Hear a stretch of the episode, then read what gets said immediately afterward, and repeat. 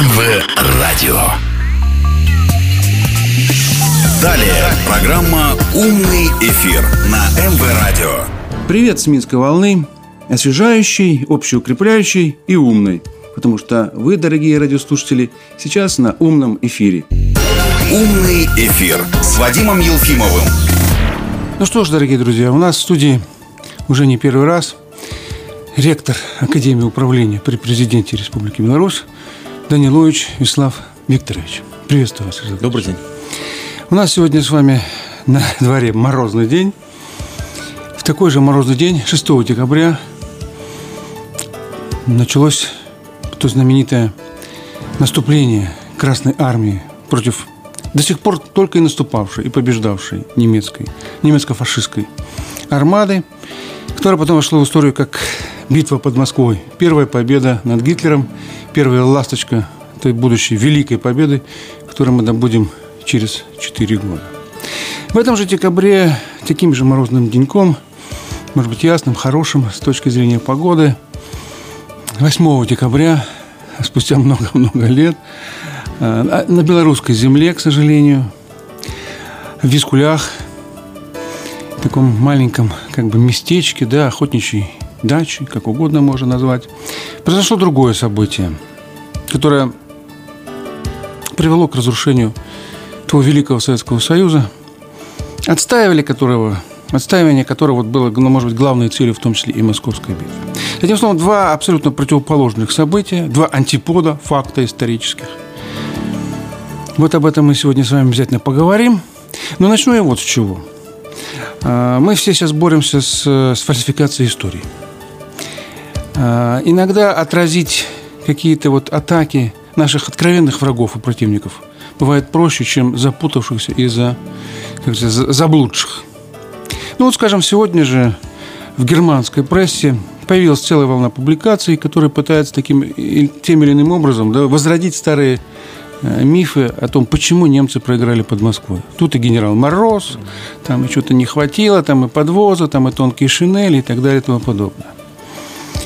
Ну, во многом это все старье такое, скажем, да, нафталин исторический, который сейчас вытряхивает пылью на наши мозги, на мозги молодых неподготовленных поколений.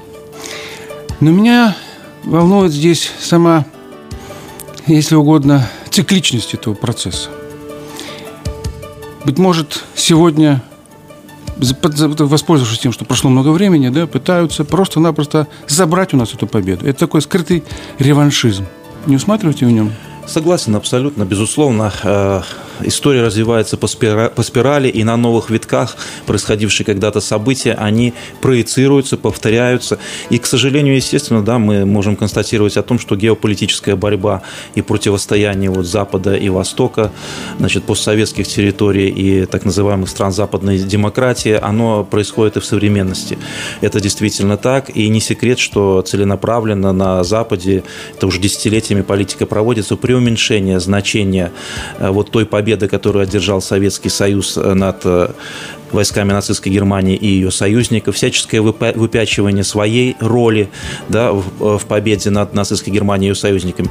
Никто не собирается преуменьшать роль союзников, да, которую, а, их вклад в эту победу. Но если мы с вами сравним вклад Советского Союза, наших предков и вклад то, что сделали страны западной демократии, то мы увидим, что это абсолютно несоотносимые вещи. Достаточно вспомнить лишь о том, что на э, советско-германском фронте было разгромлено 607 дивизий нацистской Российского рейха и его сателлитов, в то время как страны западной демократии на всех своих фронтах, которые они вели, э, разгромили не более 176 дивизий. То есть на порядке отличаются эти цифры, и сразу становится понятно, где был сломлен хребет нацистскому рейху. Кроме всего, не следует забывать, и об этом надо как можно шире говорить, что по сути весь западные демократии вырастили Гитлера, создали ему тепличные условия, все необходимое для того, чтобы он пришел к власти, чтобы восстановить экономику Германии, Германии, ее армию.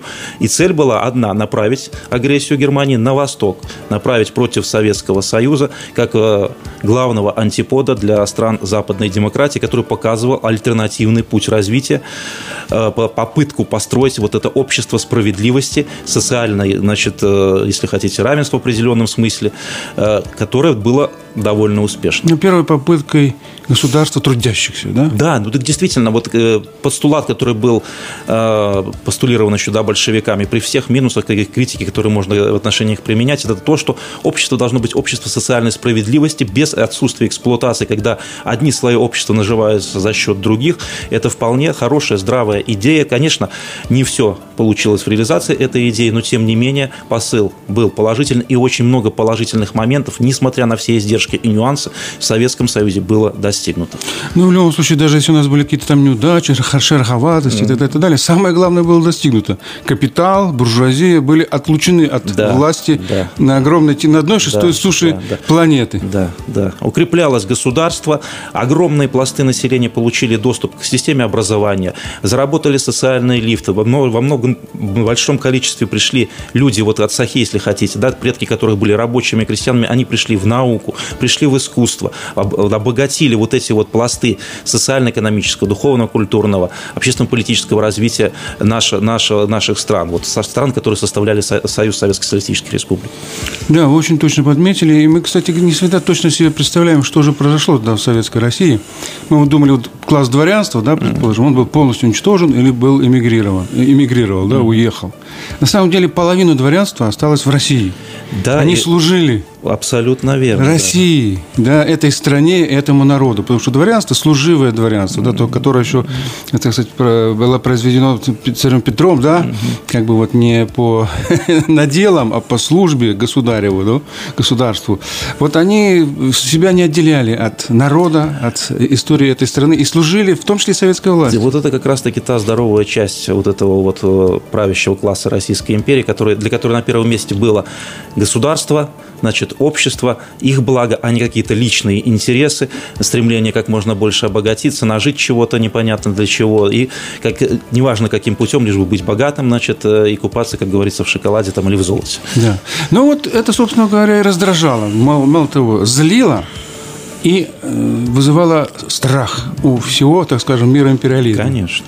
Поэтому, когда Гитлер, он хитрый был человек, когда он только заявил себя на политической арене, он тут же написал, как вы правильно сказали, Майнкамф, да, а там четко была установка Драх на Остен, то есть движение на восток. Мы никого не тронем, будем захватывать э, советскую Россию, душить э, большевизм, так как он тогда это называл.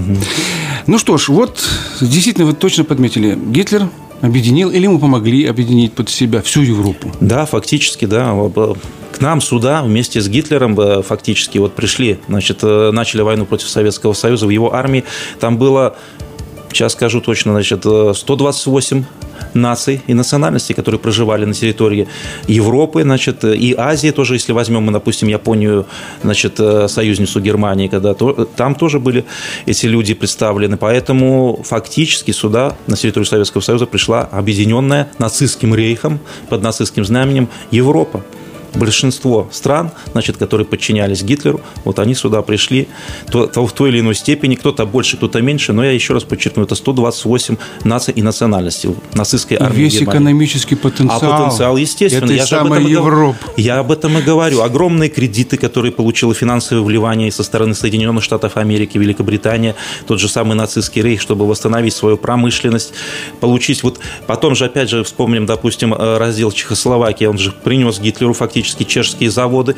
которые были заточены тоже на военную, э, изготовление военной техники. И чешская армия, напомню, была э, фактически одной из сильнейших армий то время в Европе. И тем не менее, вот она решением этого Мюнхенского сговора фактически ни, ни, никак не, этот, не противодействовал нацистам, а потом э, по факту вот эта вся техника, да. оборудование влилось в нацистское в нацистскую Просто нашим армию. слушателям можно напомнить, что первыми танками, которые да, вот вошли, это до тигров, до тигров и пантер, это были чешские танки. Да, да, да. Абсолютно. Изготовлено в Чехии, да. Да, в Чехии по их конструкции. Ну что ж, вот начиная с 1936 года Гитлер накачивал мускулы, начал воевать, начал войну в Испании и так далее, и так далее, поехать. С этого момента гитлерская армия не терпела ни одного поражения. Везде побеждала. Это была победная армия. Иногда перед ней государства просто падали ниц от одного ощущения того, что вот завтра могут войти войска немецкие, лучше сдадимся. Поэтому никто не сомневался в том, что и Советский Союз пойдет. Mm-hmm. Вот я сейчас э, маленькую историческую справочку приведу. Значит, Рузвельт в тот момент да, mm-hmm. направил своего mm-hmm. ближайшего друга Гопкинска да, в mm-hmm. значит, Советский Союз как раз вот э, летом 1941 mm-hmm. года с тем, чтобы миссия была такая, задача – выяснить, сколько Советский Союз продержится. Не было вопроса, продержится ли он вообще. Было понятно, что он погибнет с точки зрения американцев. Вопрос, сколько это можно протянется. Но надо дать Гопкинсу, он встретился со Сталином, побывал на фронте, побывал на заводах, э, в, э, так сказать, в коллективах трудовых, посмотрел, убедился в том, что Россия, Советский Союз будет сопротивляться. И он приехал к Рузвельту, сказал, что нет, они сдаваться не будут, будут биться до последнего. Но победа даже пришла раньше, чем все ожидали. 6 декабря вот это первая ласточка да, того, что э, Гитлера можно побить. Я думаю, что в этом особая как бы, да, заслуга. Э, развенчан был миф о непобедимости Безусловно. гитлеровской армии. Безусловно, так. Какими усилиями это было достигнуто? Как вы думаете? Ну, прежде всего, конечно же, это было достигнуто силой духа советского солдата. Я бы, например, кстати, процитировал, пользуясь случаем, мнение английского военного теоретика и историка Лида Лагарта, когда вот он говорил о этой битве э, под Москвой или операции «Тайфун», как ее называют в западной историографии. Эта победа была одержана прежде всего мужеством и стойкостью русского солдата, его способностью выносить тяготы и непрерывные бои в условиях, которые прикончили бы любую западную армию. Вот оценка английского историка. Понятно, значит, э, наш э, выдающийся полководец э, Жуков тоже оценивал очень и очень высоко битву под Москвой. По сути, он говорил о том, что это была первая стратегическая победа Красной Армии над нацистским рейхом и развенчан миф о непобедимости вот этого вермахта, который пришел сюда на нашу территорию. Но мне бы хотелось еще подчеркнуть тот момент, что вот все эти западные аналитики, значит, и те же самые идеологи нацистского рейха, они не, недооценивали один из важнейших факторов. Ведь сила, мощь армии значит, э, определяется не только количеством танков, самолетов, там, новейшее или устаревшее вооружение, а самое главное, определяющее вот этой силы и мощи армии, это внутреннее состояние солдат и офицеров этой армии. Сила духа. Морально-боевой сил, дух. Да, морально-боевая подготовка, сила духа. И вот эта вот сила духа и патриотизм были настолько сильны в нашем народе, в то время советский народ многонациональный, да, что позволили нам выстоять в этой страшнейшей бойне, которая была развязана нацистской Германией с подачи западных стран. Мы выстояли, сломили хребет нацизму именно благодаря, прежде всего, вот этой силе духа и патриотизму, который тогда был. И недаром известно это изречение, что фактически Великую Отечественную войну выиграл советский учитель, потому что система образования, которая была создана, тоже, опять же, при всех минусах и недочетах, которые были, да, за идеологизированность, кто-то может говорить, вот эти коммунистические постулаты, но по факту они выращивали патриотов своей страны, своего государства. И несмотря на то, что, да, были коллаборационисты, были предатели, но их процент был ничтожен по сравнению с основной массой народа, с основной массой военнослужащих, солдат, офицеров, которые вышли на эти поля сражения, сражались и отстаивали свою родину от посягательств извне. Да, Гитлер пришел с лозунгом освободить нас от большевизма. Mm-hmm. Это раз. Во-вторых, э, рассчитывал в том числе и на коллаборацию той пятой колонны. Да, mm-hmm. вы правильно подметили, были такие предатели, были. но их было ничтожно мало по сравнению с теми, кто совершал подвиги, кто сражался, кто отстаивал до последней капли крови родную землю. Но с этой точки зрения, конечно же, даже трудно себе представить весь тот комплекс мероприятий, который был осуществлен для победы под Москвой. Мы сейчас говорим только о военной стороне. Вот Жуков, да, оценил очень верно, это был развенчан миф, но был развенчан миф в том числе и на заводах. Конечно. которые в это время эвакуировались Конечно. Э, за Урал. И нашими разведчиками, в частности, вот возможность того, чтобы нанести такой удар э, немецкой армии, она была обусловлена в том числе той информацию, которую получили, в частности, от Рихарда Разорга. Да, да, из Японии. О том, что японцы не будут нападать, и это позволило освободить вот из Сибири Дальнего Востока те дивизии, которые... Были в резерве. Да, да, да, были в резерве на случай войны с Японией и были перенаправлены как раз под Москву и способствовали тому, что сначала контрнаступление осуществилось успешно, а затем и наступление 7 января 1942 года под Москвой развернулось, в результате которого до 300 километров враг был отброшен на 100, 300 километров на различных участках Это фронта. при том, что к Москве уже уже подошел на 40. Фактически, уже в бинокль же известно, да, да, рассматривали Москву на нацистские офицеры да. и считали, что вот-вот уже они будут в Кремле. Да. Поэтому... Даже были выписаны уже билеты так сказать, на, на торжественную да, да, встречу да, капитуляции. Да. Это, знаете, иллюстрация к той нашей славянской пословице «не говори гоп, пока не перепрыгнул». Да, совершенно верно. И надо сказать, что э, немецкая армия потерпела тогда не только вот военное поражение, но и моральное. Безусловно. безусловно. Я думаю, что основу, э, в том числе, ну, по крайней мере, генералитета э, вермахта немецкого, да, все-таки составляли те немцы, которые еще воевали в Первую мировую. И неплохо знавшие стойкость русского, белорусского, украинского солдата и так далее, и так далее. И поэтому, ну, они могли, может, ожидать, что что-то такое, какое-то чудо Гитлер им принес, да, как-то загипнотизировал в том числе Россию, а теперь стало понятно, чудо не произошло. Да. Этот солдат остался тем же мощным солдатом, и его сломить просто будет невозможно. Его можно только убить, а победить невозможно. Умный эфир с Вадимом Елфимовым. Ну что ж, я думаю, что эта веха в нашей истории должна питать гордостью всех. Конечно. И многие-многие-многие поколения в будущем. Да, да. Поэтому, собственно говоря, предпринимается попытка да, вот нивелировать, потому что тем самым хотят подорвать наш сегодняшний дух, наше сегодня моральное Безус, состояние. Безусловно, хотят как привить какое-то чувство неполноценности или ложной ответственности за какие-то вот отрицательные моменты в нашей истории у молодого, прежде всего, поколения. И наша на сегодняшний день важнейшая задача, безусловно, транслировать максимально широко вот эту историческую правду, правду о подвиге советского солдата, советского народа в целом, то, что было сделано и уроженцами Беларуси, и других союзных республик, республик для нашей общей великой победы. И понимание у нашего молодого поколения того, что если бы не эта победа, не было бы ни только Советского Союза, не было бы и Беларуси, и белорусского народа, и мы бы с да нас бы самих не да, было. не сидели, не разговаривали. Наши фамилии да. были бы другие, или мы вообще бы не вообще родились. Не были, да, да. Да. Потому что ведь э, славяне это были недочеловеки. Да, согласно они нашей идеологии. Они должны были подвержены да, полному уничтожению. Да, либо, либо значит, превращению в рабов, значит, э, в любом случае ни народа, ни государства не должно было остаться. И никаких здесь, собственно, структур, заводов, фабрик, ничего. До Урала полное голое поле. Вот какие-то... Которые надо колонизировать немецкими да. колонистами. Да. Эти планы четко известны, сколько должно было немецких колонистов жить там в Минске, Витебске, Могилеве, в наших городах, и сколько должно было остаться у них для обслуживания славянских рабов. Да, это вот мы иногда даже не можем себе представить, до какой дикости, дикости да, да. могли дойти, казалось бы, цивилизованные люди, да, угу. с высшим образованием. Угу. В частности, вот Розенберг, который продвигал идею, угу. он, кстати, жил в России очень долго, ну, ненавидел Россию при этом. Угу. У него же было высшее образование, он считал себя ученым, идеологом э, значит, нацистской Германии в вопросах, так сказать, национального угу. устройства, скорее национальных зачисток, геноцидов и так ну, далее. Так какие идеологи, такие, значит, и проявления проявление этой идеологии да. вовне. Вот эти ужасающие, страшные, когда человек с черной душой, образно говоря, приходит к власти, получает ее, то это очень и очень трагические последствия и для государства того, и для народа, и для окружающих стран, если это агрессивная идеология направлена вовне. Надо еще отметить один очень важный момент. Победа под Москвой помогла сложиться антигитлеровской коалиции. Да. Ну, конечно, 8 декабря да, вот 6 началось наступление наше, 8 декабря было еще нападение Японии на Перл-Харбор, и это, конечно да. же, подтолкнуло американцев к пониманию того, что остаться в стороне да. не удастся. Сидеться не получится, да. как в Первой мировой, там да. под финал только выйти. Да, да. заработать на этой войне.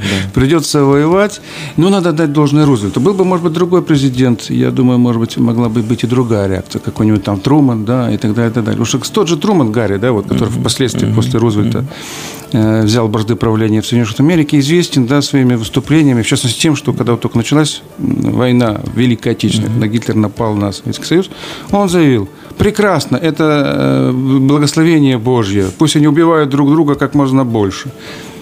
Вот психология этих людей. Конечно, они не смогли бы отсидеться, потому что если бы Гитлер победил, то у Гитлера были планы на всю планету, в том числе и на Америку. В Латинской Америке уже была его агентура, очень серьезные, так сказать, настроенные люди, да, фашистско настроенные, ну и так далее. Потом сейчас мы не будем поэтому э, долго распространяться, что чтобы история как бы не терпит сослагательного наклонения. Но планы-то эти известны, они не сослагательные. Известны. Более того, известны планы западной элиты стран западной демократии о том, что и в зависимости от ситуации, кто будет побеждать, там, значит, Советский Союз или нацистская Германия, значит, если побеждает нацистская нацистской Германии, надо поддержать Советский Союз немножко, да, чтобы они друг друга задушили, а по, по факту придет западные страны придут уже фактически на готовое, значит, разру... окончательно победят либо нацистскую Германию, либо Советский Союз и возьмут все лавры, все вот это вот мировое сообщество под свой колпак, под свой контроль. Ведь неизвестно, и широко тоже даже, в принципе, сейчас опубликованы материалы существуют, известно о том, что когда состоялась уже победа на нацистской Германии, какие были планы тоже у западных стран, у западных элит, у того же Трумана, о бомбардировке атомной советских городов. Вот это вот все проявления того э, фактора, э, планов дальних, которые существовали ранее у западной элиты по установлению тоже, по сути, мирового господства. Ведь в итоге к этому они по факту, в принципе, и пришли, когда развалился Советский Союз, он был разрушен, и фактически остался э, в мире только один центр силы, Соединенные Штаты Америки, вот эта западная цивилизация, которая всячески стремится навязать свои интересы всему миру, подчинить этот мир своим собственным интересам, и во многом им надо отдать должное, это удалось.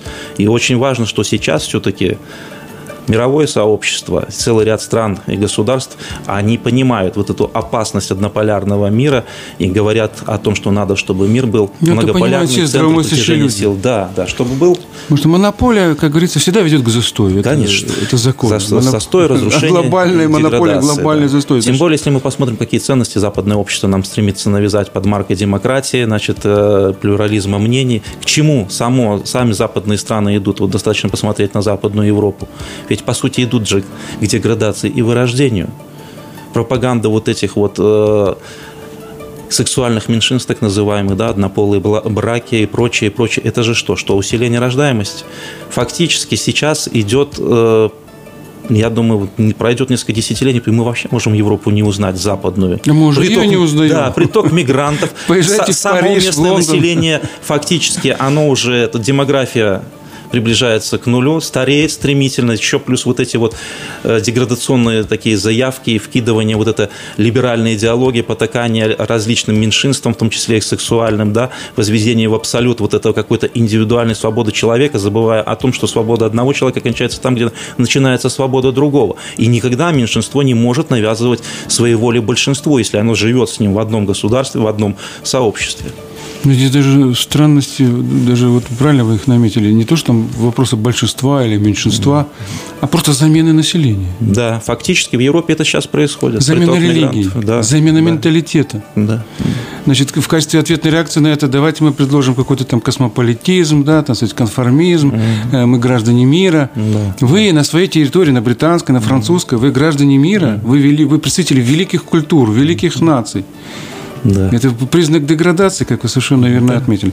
И надо вообще, кстати, нашим коллегам, да и нашим соотечественникам напомнить, что вот тот мир, который нас сегодня критикует, да, пытается mm-hmm. поставить на одну доску, скажем, mm-hmm. Сталина или Гитлера, mm-hmm. или принизить нашу победу, он в этом нынешнем виде существует только потому, что был Сталин и был Советский да. Союз. Да. Вы сейчас очень точно подметили, Труман, когда стал президентом mm-hmm. американским, да, вот как mm-hmm. раз в конце Второй мировой войны, а, он пропихивал вот эту идею, да, скажем, был такой теоретик генерал Маргентау, Маргентау, план Маргентау для Германии. Mm-hmm. Германия вообще не должна была существовать. Mm-hmm. По немецким, по американским планам она должна была быть расчленена.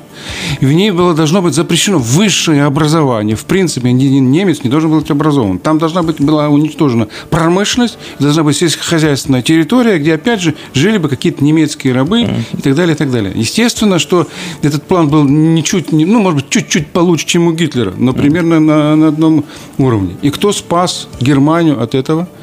Тот, кто сказал, Союз, да. что Гитлеры приходят и уходят, а немецкий народ остается. Конечно. Это сказал Сталин. Он спас немецкий народ от вторичного, так скажем, да, унижения и уничтожения. Вот это тоже очень важный постулат, когда мы должны видеть вот за той руководящие, очень часто одиозные элиты, которые есть в европейских странах, народы этих стран. И этот э, постулат, он правильно, вот тоже вы отметили, советских времен у нас присутствует, что народ – это одно дело, значит, а руководящие элиты, которые порой действуют против интересов этого народа или даже разрушают по факту свое общество и свое государство, ведут их к деградации, это другая вещь. И мы должны решительно выступать против вот этой вот порочной, скажем так, политики правящих элит во многих европейских государствах. Но понимать, что в этих государствах живут и люди, люди, народ, представители народов, которые тоже во многом нормальные, вполне адекватные, но они поставлены в такие условия, в которых должны соответствовать вот той идеологии, которая навязана сверху правящими элитами. Жалко, что они даже соответствуют этой идеологии. Да, да, они да. должны бы ей сопротивляться, прямо По скажем. факту, да. Но, к сожалению, в Европе ну, фактически столетием выстраивалось такое общество, где какое-то альтернативное ну, мнение. Да, да, система подчинения со средневековья фактически формировалась вот этими жестокими законами, которые были, инквизиция и прочее, постепенно на подсознательном уровне. Оно воспитывалось то, что да, раба. Да, да, непротивление вот это вот э, каким-то несправедливым вещам, значит, молчаливое их принятие. Ну, к сожалению, результат этот мы и видим в Западной Европе, когда, по сути, вот тоже об этом мы сказали, идет замещение вот этого местного населения на пришлое. Фактически Европа перерождается, будет что-то новое совершенно как бы не соотносящееся с тем, что было когда-то раньше. И, кстати говоря, вот мы иногда тоже в нашей пропаганде, это внешнеполитической, да, вот мы создаем имидж Республики Беларусь, стараемся, да, как бы вот прилагаем к этому усилия, но рассчитываем на то, что там разумные люди, что они нас услышат, да, они есть, но их становится все меньше и меньше. К сожалению, да. Все меньше и меньше. И тут уже, извините меня, это не наша сфера ответственности, мы не можем отвечать за состояние западного общества. Безусловно. К сожалению. Безусловно. Мы должны исходить из того, по факту, да, что оно собой представляет сегодня. Но есть тревожные факты и по поводу нашего да, общества, нашего состояния. Мы сейчас говорим с вами о победе, э, о победе под Москвой, а вообще о Великой Победе. Но мы же знаем, что у нас, к сожалению, тоже появились такие люди, чаще всего молодого возраста, которые, ну, если не отрицают, то, по крайней мере, не в полной мере признают значение этих побед. Часто говорят, это не наша победа. И в конечном счете, да, мы признаем победу, но сколько же можно кичиться этими старыми да, успехами? Что мы вот сегодня можем предложить? Хотелось бы задать им вопрос. Вы хотите воевать? Вы хотите совершить подобные, да, равные этому подвиги? Так, может быть, те отцы и деды, которые погибли, они для того и старались, что вам не было необходимости сражаться и защищать себя, да? Вот просто живите, процветайте, мирным трудом, э, как говорится, зарабатывайте и помните, да, эти великие вехи. Да, безусловно, согласен с вами. Я как историк не могу не отметить, что фактически, глядя на историю Беларуси от древности и до современности, однозначно могу сказать, что, к сожалению, в нашей истории было очень мало мирных лет. Мы с вами находимся на геополитическом перекрестке и тысячелетиями через эту территорию проходили из запада на восток, из востока на запад, из севера на юг и с юга на север. Различные, значит, завоеватели, значит, армии и прочее. Помимо и надо ценить сегодняшний мир. Поэтому, как никогда, вот и я сейчас, например, э, прекрасно тоже осознаю э, те слова, которые в детстве говорили мой э, дед и бабка, говорили о том, что лишь бы не было войны, все можно пережить, это не страшно. Но они прекрасно помнили. Они, значит, дед у меня был партизаном, ушел в 17 лет в партизанский отряд, за что, получается, через год половину деревни, с которой он был, сожгли нацистские каратели, в том числе и мою прабабку сожгли, значит, мать моего деда, за то, что сын находился в партизанских отрядах. За то, что он не сдался. Да. Бабушка у меня тоже оказывала помощь партизанам, э, значит, э, готовили, стирали, помогали там, э, значит, партизанам. И семья очень, фактически было их четыре сестры, она только одна выжила погибли, значит, ее сестры в, в этой войне от болезней, от бомбардировок, которые нацистские каратели, партизанские От тех страданий, которые да, причинили да. оккупанты. И вот это было понятно и вот эта вот вековечная наша мудрость белорусского народа как раз и заключается в том, что мы прекрасно осознаем, наши предки, по крайней мере, осознавали, что такое война, а что такое мир, и как цены для нас эти мирные, спокойные годы, когда мы можем развиваться. И сейчас надо вот это понимание по максимуму стремиться донести до нашего молодого поколения. Вы абсолютно правильно заметили. Ты что, вы хотите перевернуть все с ног на голову? Хотите, чтобы опять сюда пришли завоеватели, начали диктовать свои устрои, условия, лишили нас этого суверенитета, который на сегодняшний день мы имеем, а я глубоко убежден, что по факту, если мы посмотрим на современную Европу, то Беларусь – это последняя суверенная страна Европы, где правящая элита, наш президент Александр Григорьевич Лукашенко, он ведет политику в интересах большинства народа. Да, это не всем нравится, но никогда невозможно понравиться всем подряд во все, в любом обществе, но большинство народа поддерживает эту политику. И мы эти наши интересы стремимся отстаивать и на международной арене. И это очень не нравится нашим западным соседям, которые привыкли, а за океана дается команда, и все в Европе начинают делать так, как необходимо значит, э, Соединенным Штатам. Да? По сути, какой суверенной страной является та же самая Литва, Польша, ну и другие страны Евросоюза, даже Германия, по факту. Хотя имеющие такие мощные экономические потенциалы в политическом отношении, они этот свой реальный суверенитет утратили. Умный эфир с Вадимом Елфимовым. И вот вы затронули уже на примере своей семьи, mm-hmm. да, очень важную тему, мне кажется, mm-hmm. которую иногда поднимают, а которую как сказать, пытаются инсинуировать да, некоторые люди. И не, вот вы сказали, ваш э, дед пошел в партизан. Да. Он защищал родину. Но за это пришли каратели и убили мирных да. жителей. Все, э, все, все дома в деревне, где были партизаны, всех сожгли. Так вот нынешние, так скажем, да, Фомы не помнящие mm-hmm. родства, говорят, что нет, не надо было идти в лес, не надо было идти в партизаны. Тогда не погибли бы эти люди. То есть они вину с карателей mm-hmm. сваливают на тех, кто сопротивлялся и сражался. Mm-hmm. То есть они нас призывают кем быть? Рабами? По сути, Соглашателями? Так, по сути так, но мы же знаем, какой был план у нацистов. Речь шла, если бы не пошли в партизаны, собрали бы потихоньку, все равно бы выжгли, уничтожили это население, какую-то часть более-менее, значит, пригодную молодую попытались превратить бы в рабов, значит, обеспечивающих интересы немецких колонистов и других там, которые придут сюда. Поэтому речь-то шла фактически о существовании белорусского народа и нашей той же самой государственности, Советского Союза в целом, и нас непосредственно, э, белорусов. Поэтому для нас огромнейшее значение имеет эта победа в Великой Отечественной войне. Без нее, еще раз повторю, не было бы ни нашего народа, ни нашего государства. Об этом надо помнить. если бы мы тогда, образно говоря, сложили лапки, хотя, хотя в истории Беларуси очень много примеров, когда наши Бывало предки такое. бывали, кто-то, да, ну и чем это заканчивалось, но если бы наши предки вот так делали постоянно, да, не дай бог, ну, не было бы нашего народа государства. Определенная а то, что, часть, так а, скажем. Да, это меньшая всегда часть была, потому что вы же тоже задумайтесь об этом. Опять же, э, наши предки не откуда-то из космоса вдруг прилетели, назвали себя белорусами, тут на этой земле поселились. Тысячелетиями наши предки жили на этой территории. И сражались еще, и, Да, и сражались еще до того, как белорусами стали называться. Это наши предки здесь жили. Жили и отстояли свое право жить на этой земле. Вот даже задуматься, тысячелетия на геополитическом перекрестке, выжить, сохранить себя, сохранить свой народ и в итоге создать свое суверенное государство. Но это же очень и очень дорогого стоит, и это тоже надо ценить. И мне кажется, еще очень важный момент, конечно же, скажем, вот э, Республика Беларусь, мы отмечаем 3 июля День освобождения и независимости нашей страны. Пришла Красная Армия, освободила нас, да?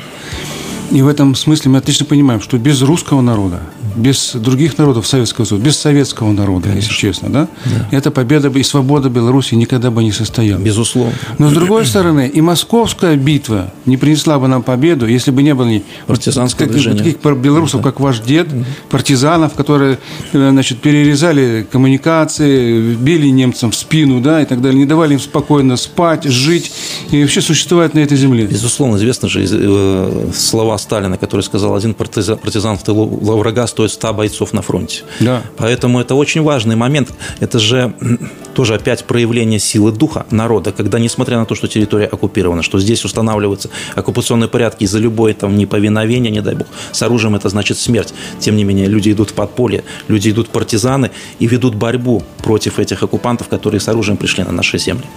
И надо сказать, что Беларусь не зря называют республикой партизанской, потому что здесь самый большой процент населения ушло в леса, сражалась и так далее, и так далее. Это не значит, что другие там украинцы или русские в Брянщине или где-нибудь там, э, значит, под Ковелем, они были хуже.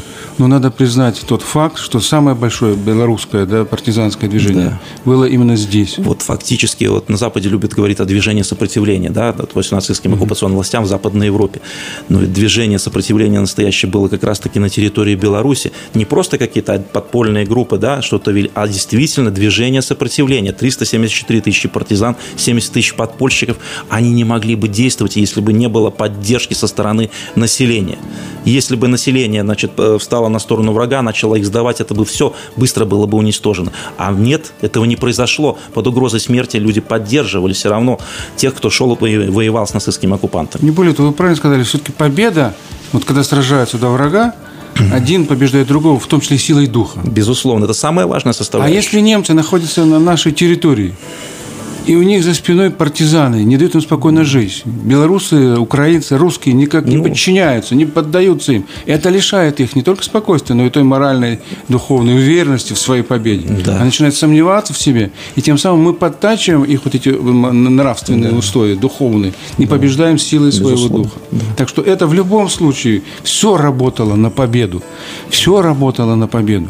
Надо понимать, что всякий человек честный, порядочный, он работал, где бы он ни трудился, трудился в окопе, в тылу, в на, тылу заводах. на заводах, в землянке, значит, подрывал э, железнодорожные угу. пути немецкие и так далее, и так далее. Он работал на победу. Они остались безвестными. Не зря у нас есть могила неизвестного солдата.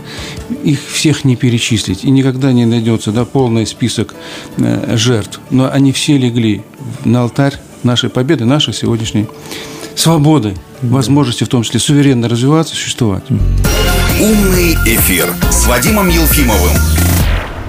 Ну вот давайте мы поговорим уже о втором событии, да, э, с которого начинали, да, 8 декабря 1991 года в Вискулях. Все уже сошлись во мнении, я думаю, любой здравомыслящий человек сошелся во мнении, да, не раз высказан в том числе и нашим президентом, и президентом Российской Федерации, э, их оценка тут полностью совпадает, что это была величайшая катастрофа геополитическая в истории человечества. Мы лишились того государства, которого нам, да, вот, э, которое нам добыли, защитили, сохранили наши деды и прадеды. Я не буду сейчас даваться в подробности там, политического анализа, как, почему это происходило, какие-то были предпосылки. Для меня сейчас важна роль тех людей, тех шести человек, которые в Вискулях собрались и подписали. Я хочу понять, ну, если угодно, э, биологию предательства. Вот недавно на российском телеканале ВГТРК прошел фильм о том, э, Скорзаде, наша вот корреспондентка российская, сняла фильм о том, как вот э, развивались события тогда в Вискулях. Она брала интервью у всех, за исключением Ельцина, да, вот, mm-hmm. который уже почил в Бозе, интервью и, значит, расспрашивал их. Что меня поразило? Ни у одного из них в глазу не появилось ощущение вины – они до сих пор ну, под разными предлогами, так или иначе, но уверены, что делали правильно. Вот того же Шушкевича спросили, что вы почувствовали, когда вы подписали смертный приговор Советскому Союзу. Он говорит, я почувствовал только ответственность. Он совершил великое дело. Ну, что сказать на это? За столько лет, 30 лет уже прошло. Неужели эти люди не поняли, что они совершили? Как вы думаете? Я думаю, они прекрасно понимают, даже если, может быть, они сознательно с этим не хотят мириться, но то на подсознательном уровне они понимают, что произошло Абсолютно верно это говорится. Тут чудовищно фактически геополитическая катастрофа. Ладно, мы просто развалился Советский Союз, но ведь сколько людей в результате пострадало. Вот эти войны, военные конфликты, которые возникли там в Средней а Азии, на Кавказе. А то, что, да, нищета в результате, развал экономики, эти предприятия, которые позакрывались, огромнейшая нищета, значит, и люди в нее были обеднели, ввергнуты. Обеднели 250 да, миллионов да, человек. Да, да, население Советского Союза. Они это все прекрасно, я думаю, на подсознательном уровне точно понимают, но, с другой стороны, что всегда будет стремиться человек что-то негативное совершить, какие-то найти оправдания и для себя как-то себя успокаивать. Вот они что-то сделали ответственно. А ведь, по сути, да, получается, именно на них э, они окончательно оформили, значит, вот этот развал Советского Союза. Да, мы можем на сегодняшний день говорить о том, что и политика Горбачева была неправильная, да, во многом, и прочее, значит, и к нему масса вопросов вообще к руководству Советского Союза в то время не остается. Но по факту, значит, три лидера, значит, трех советских республик собрались, значит, у нас в Искулях и подписали подписали вот этот документ, который денонсировал существование в дальнейшем уже обновленного Советского Союза, забыв о том, кстати, опять же, на, на демократической волне, забыв о том, что был союзный референдум, да, который 17 марта, да, если мне память не изменяет, 1991 года, прошел, в котором приняло участие 149 миллионов из тех э, населения, которое имело право голоса, 149 миллионов, и из них почти 80% высказались за сохранение обновленного союза, да, значит, союзного государства. А в Беларуси Беларуси у нас даже процент еще и больше был, 83% из участвующих в референдуме поддержали вот это вот необходимое сохранение. И вот наши демократы, которые, прикрываясь этими демократическими лозунгами, наплевали фактически на волю народа. А ведь референдум – это самый демократический институт в это любом демократия обществе. прямого действия. Прямого действия, да, демократия. И, кстати, за всю советскую историю это был впервые проведен референдум, несмотря на то, что с 1936 года в Конституции Советской содержа, содержались да, положения, предусматривающие подобные значит, э, массовые опросы населения, референдум, но по факту были только единожды применены вот в 1991 году, но и на это наплевали вот правящие элиты тогдашней России, Украины и Беларуси и сделали так, как им было выгодно. А по сути, ведь это позволяло им получить реальную власть на своих территориях. Я думаю, большую роль здесь сыграло вот это вот, вот стремление вот к власти. Корень. Да, к власти, получить вот эту власть, пускай, да, не там все не на огромной какой-то территории, но вот на своем куске я буду здесь, значит, э, править, возглавлять и делать так, как мне нравится. Да? Вот это властолюбие человеческое, я думаю, здесь тоже сыграло э, свою роль. Я с вами абсолютно согласен. И боюсь, что единственным более-менее честным человеком из всех этих шести подписантов вот в этом фильме, mm-hmm. который прошел недавно по экрану, был Бурбулис. Mm-hmm. На этот вопрос он, у него глазки загорелись, mm-hmm. и он с гордостью ответил, что да, я вот почувствовал радость mm-hmm. от того, что я, как он сказал, значит, потомок в третьем поколении литовских мигрантов. Mm-hmm. простой парнишка, mm-hmm Ставлю точку, да вбил гвоздь в гроб Советского Союза. Это, кстати, говорит еще и о том, что вот э, та культурная революция, которая произошла у нас в СССР, да, когда вот низшие слои, да, mm-hmm. когда из грязи в князи, mm-hmm. не всегда работала на пользу, так скажем. Да, так э, оно действительно так. И многие те, которые потомки тех, кто когда-то выступал против советской власти, даже с оружием в руках, там, значит, э, или какие-то теракты совершал, они оставались жить дальше. И вот это вот цепочка, Спрятались под да, плинтус. И потом она всплывает всплывает в определенные исторические э, моменты, что мы увидели. Ну, а Бурбулис же это известно. Он фактически готовил всю эту, все документы, которые Вискуляк да там он, подписывал, э, диктовал, мозг этого диктовал, процесса, да. диктовал машинистки, что там надо написать, каким образом. Это известный факт. Но я бы еще сказал о Вячеславе Францевиче Кебиче. Ведь он все-таки по факту, да, он признал то, что действительно они тут совершили негативную да, вот вещь. Вот, вот, вот этот вот тоже да. да, человек показал силу своего все-таки характера, возможно, в то время не до конца осознавая, что произошло. Тот же самый Сушушкевич говорил, я осознал окончательно, когда приехал в Минск, да, что мы сделали в Вискулях.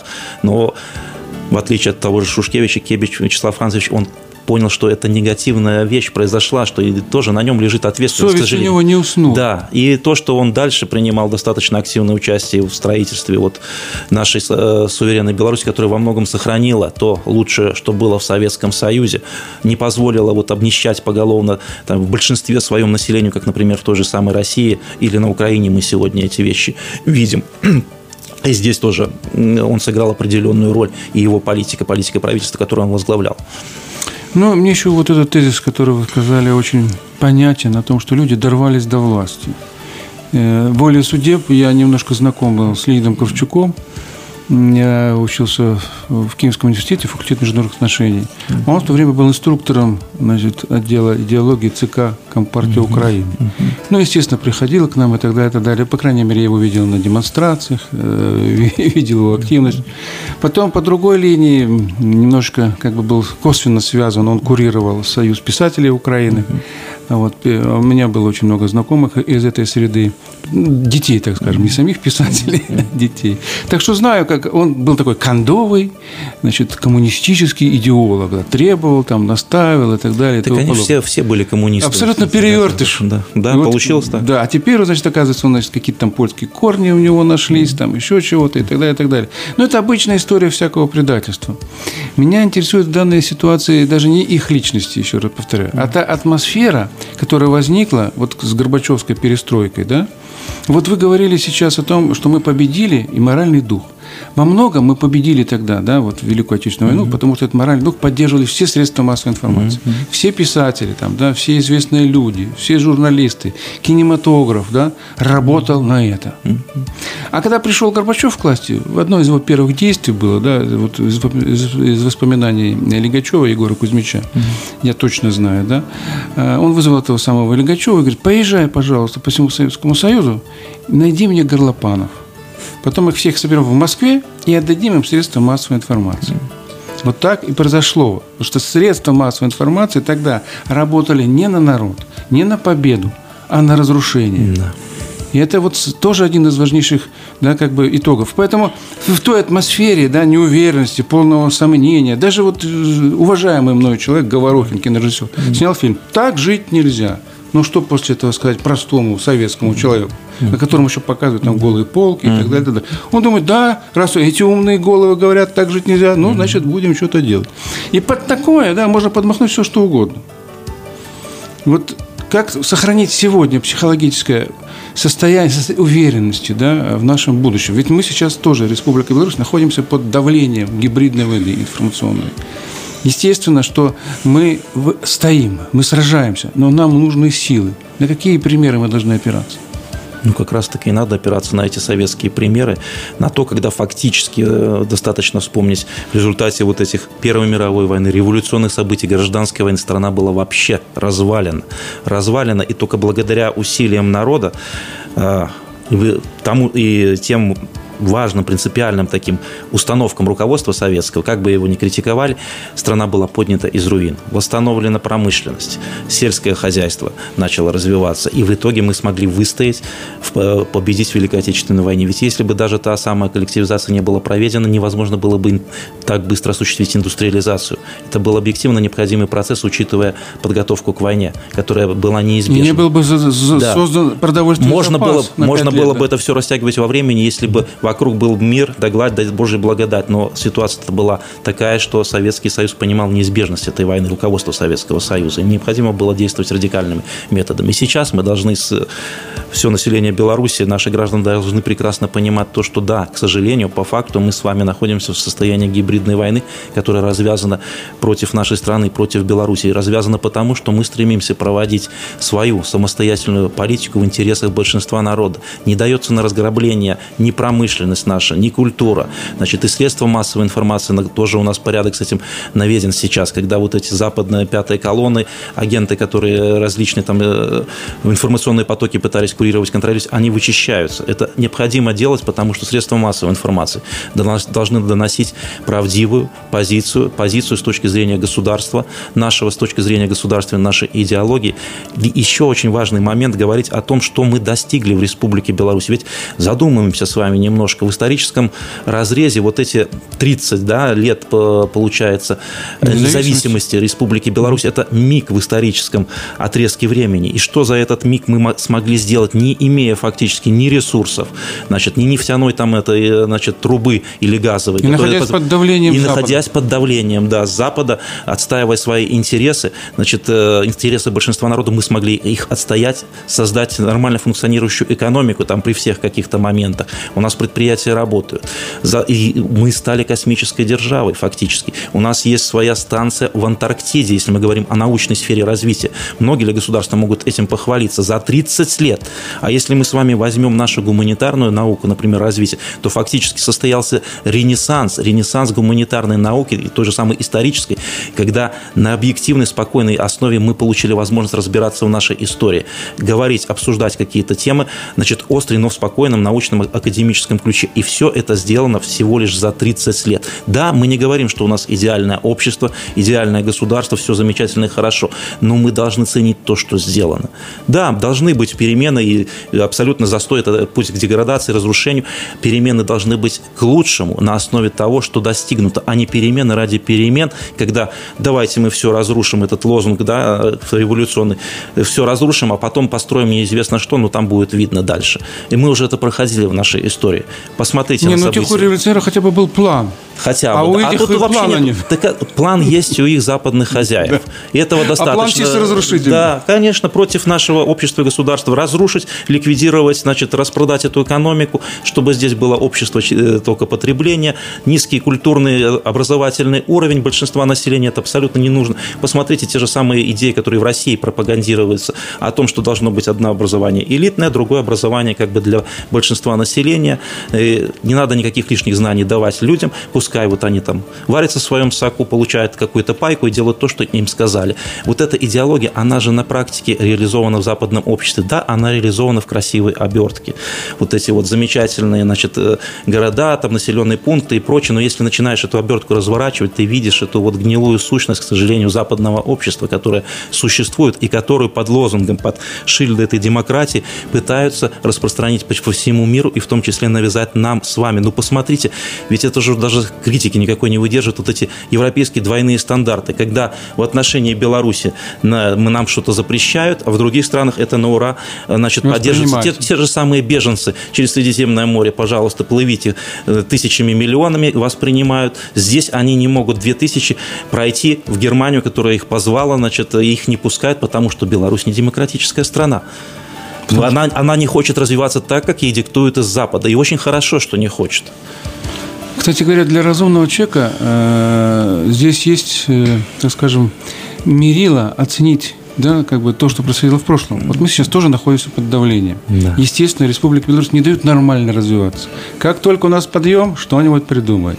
То ли мигранты, то ли там еще чего-то, то ли госпереворот. Вот как только у нас лучше что-то, да, что-то наладилось, мы пошли, нам обязательно ножку, как говорится, вставляют, да, или палки в колеса. Вот то же самое происходило с Советским Союзом. Конечно. Наши э, отцы и деды тоже не жили ни одного дня спокойно. Им не дали спокойно развиваться и существовать. Поэтому в этом, кстати говоря, э, может быть, и наша сила, мы научились преодолевать. Да, и важно, чтобы только наше молодое поколение эти уроки да, восприняло и извлекло. Поэтому очень важно работать, я еще раз подчеркиваю, это в системе образования. Растить вот этих наших настоящих граждан нашей страны, патриотов своего отечества из детского садика. Понятно, что в семье все начинается, но дальше идет система образования.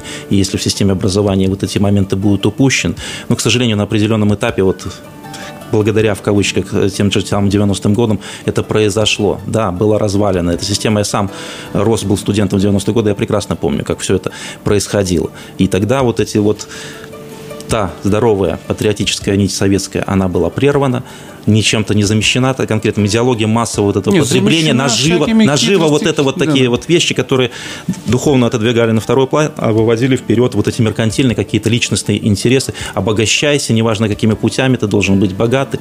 Это самое важное в жизни, значит, вот. И этот культ, он, к сожалению, внедрялся вот в наше общество, он и по сегодняшний день присутствует, но э, общими усилиями, и тем более вот после событий прошлого года это выразительно показало необходимость вот этой выстраивания цепочки этого воспитания нашего молодого подрастающего поколения в патриотическом, в духе гордости за своих предков. Никто не говорит о том, что мы должны что-то там скрывать в своей истории. Да мне нечего скрывать, в принципе, в своей истории. С любыми фактами мы можем разбираться, но мы должны гордиться тем, что наши предки в любом историческом периоде, они жили, жили, творили и отстояли свое право жить на этой земле. И они достигли очень многих вещей знаковых, которыми мы можем гордиться в любом историческом периоде. Умный эфир с Вадимом Ефимом Елфимовым. Григорьевич, но тут у меня возникает вопрос. У нас есть как бы вот сложность, слабинка, так скажем. Mm-hmm. Вот вы сейчас говорите о том, что мы должны быть объективными, историческими, да, mm-hmm. с точки зрения истории, абсолютно объективную правду рассказывать. Но ведь наши оппоненты на Западе правду о себе не рассказывают. Они в школах преподают э, такие э, глянцевые легенды, да, в лучшем виде изображают, превращают это в некую сказку и так далее, и так далее. У них все хорошо, все замечательно, ничего плохого, а все плохое только у нас. То есть в этом смысле, да, они ведут двойную игру, ну как везде, как обычно, да. Как, если мы будем, ну так уже, извините, да, вот играть в объективизм, так, вот показали, мы здесь плохие, а мы здесь хорошие, то всегда этим будут пользоваться наши противники. Они говорят, вот смотрите, они сами признают, что они там совершили то-то, то-то и то-то. Может быть, нам здесь нужно чуть-чуть, как говорится, проявить э, осторожность, поменьше, как говорится, играть в объективизм, а также, как брать, к примеру, тех же американцев, выпячивать свои лучшие стороны. Нет, значит, я же говорю о том, что нам надо показывать то, значит, э, лучшие вещи да, в нашей истории. Это, безусловно, так. Мы не должны комплекс неполноценности воспитывать у молодого. Да и нету почвы для этого комплекса неполноценности. Вот я как историк вам со всей ответственностью заявляю. Так, более того, мы Потому что... из лучших наций, я так да, считаю. Да, и то, и, то, и то, что в нашей истории были какие-то там негативные моменты и прочее, это мизер по сравнению с тем, что э, положительные какие моменты были сделаны и достигнуты нашими предками. Но здесь еще надо понимать прекрасно, что ничего хорошего э, на лжи не построишь. И то, что на Западе вот они там снивелировали, да, показали какую-то лубочную картинку там своей истории, допустим, да, сказали, вот там все черное на Востоке, а здесь у нас все белое на Западе. Ну, скажем, индейцы все плохие, да, пьяницы и да, прочее. Мы да, их уничтожили да. А вот мы, цивилизаторы, ну, это тоже, это же, по-моему, Барель или кто там заявил, что наши, мы величайшие цивилизаторы совсем недавно, да, и да. наша миссия нести свет демократии всему миру, да, значит... Да. В колонии. Да, да, да, да, да, как они привыкли, кстати, англосаксы, имея свои эти колониальные И это работает. Да, и это работает. Но работает оно все равно по факту и на разрушение того общества, которое существует, потому что, еще раз подчеркну, они деградируют. А наша сила, как раз-таки, я отмечу еще это раз, то, что и власти наши призывают смотреть объективно, спокойно на свое историческое прошлое. В этом наша сила. Мы смотрим на нее объективно и объективно говорим, где были какие-то негативные моменты, а где было положительно. И я еще раз подчеркну, я как историк вас уверяю, что положительно в нашей истории гораздо, гораздо больше того, чем мы можем гордиться. Значит, а если были какие-то там предатели, отщепенцы и прочее, то их была меньшая часть. Но мы должны все-таки знать, чтобы нам, опять же, с той же стороны Запада, каких-то наших предателей, значит, людей с отрицательной вот этой вот духовной составляющей не пытались навязать в качестве героев, что и происходило, кстати, в 90-е годы, и по да проявилось, проявилось в 20 году, когда там, значит, деятели, которые коллаборационистов сотрудничали с нацистскими оккупантами, пытаются привнести нам как национальных героев, которые отстаивали независимость Беларуси, хотя это по факту совершенно не так. Я еще раз убедился в том, что вы настоящий историк. Ну, за правду, за объективную правду. За объективную, но еще раз подчеркну, э, объективность важна, но очень важно смотреть на историю глазами своего народа, своего государства, на эти личности и события с точки зрения того, что положительного или отрицательного они принесли нашей стране, нашему народу, нашему государству. Если это мы не будем делать, то мы получим историю там запада, севера, юга или востока, неважно откуда, но это будет взгляд их на нашу историю. Так, они имеют на это право. Пожалуйста, пишите так, как вы считаете нужным, но не пытайтесь этот взгляд нам навязать. Мы сами способны объективно, спокойно посмотреть на свое прошлое и разобраться, кого мы будем уважать, ценить, значит, и помнить, а кого мы должны помнить со знаком минус, чтобы таких людей в нашем обществе было как можно, можно меньше, а лучше вообще не было. Ну, это, собственно, то, что мы сегодня и сделали. Да. Мы привели и прекрасный пример. Да. Победа под Москвой. И, к сожалению, позорный, с моей ну, точки да, зрения, да. исторический развал. пример – это Вискули и развал великой страны. И из этих обоих фактов мы сделаем правильные выводы. Я абсолютно вас поддерживаю в том, что объективная правда должна рано или поздно победить. Может быть, иногда не рано, но поздно обязательно победит. И в этом смысле ну, тоже можно привести слова Молотова, да, который он произнес, когда Гитлер напал на Советский Союз, там это речь его выступил, да, он завершил свою речь такими словами. «Наше дело правое, то есть правда за нами, да. и поэтому мы победим. Да. Сила в правде». Безусловно. И это очень важно для историков и для всего белорусского народа. Потому Безусловно. что за нами, правда, нам нечего стыдиться, как вы абсолютно правильно сказали. Мало чего бывает, да? Но в нашей жизни лучшего, хорошего было больше. Нам есть чем гордиться. Умный эфир с Вадимом Елфимовым. Ну что ж, дорогие слушатели, напоминаю, у нас состоялась очень интересная беседа с ректором Академии управления при президенте Республики Беларусь Даниловичем Вячеславом Викторовичем. Спасибо вам большое за разъяснительную работу. С вами очень приятно общаться в эфире, потому Спасибо. что вы находите отклик в сердцах не только вот меня, но, я думаю, и многих-многих радиослушателей. Спасибо большое вам за приглашение. Ну что ж, до скорых встреч на Минской волне, на умном эфире. Услышимся. С вами был Вадим Елфимов. Всего хорошего. Программа «Умный эфир» с Вадимом Елфимовым. По идее, умных людей должно становиться все больше и больше, а вот, к сожалению, эфирного времени для них каких-то передач становится все меньше и меньше. По субботам в 19.05. Не будем умничать на МВ Радио.